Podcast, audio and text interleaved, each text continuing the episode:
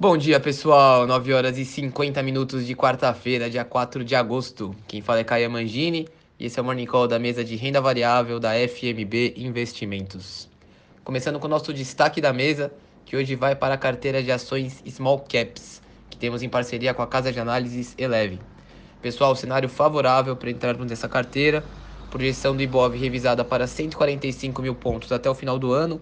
Né? A gente está em 123.500 então ainda tem um chão para aproveitar essa possível subida. Então, se tiverem interesse, mande uma mensagem aqui para nós que a gente conversa.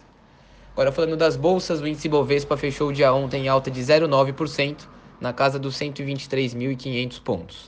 O desempenho do índice brasileiro refletiu o movimento das bolsas lá fora, que se recuperaram das perdas no dia anterior, apesar das preocupações com a disseminação da variante Delta do coronavírus.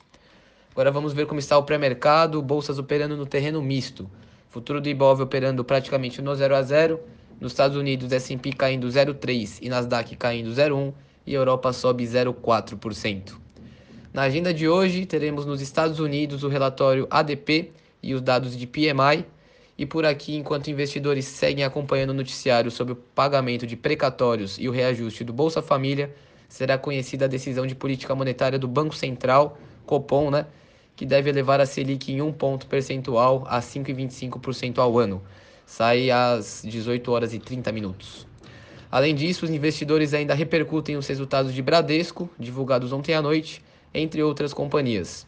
Petrobras e Banco do Brasil divulgam seus números hoje após o fechamento do mercado. É isso, pessoal. Uma excelente quarta-feira a todos e bons negócios.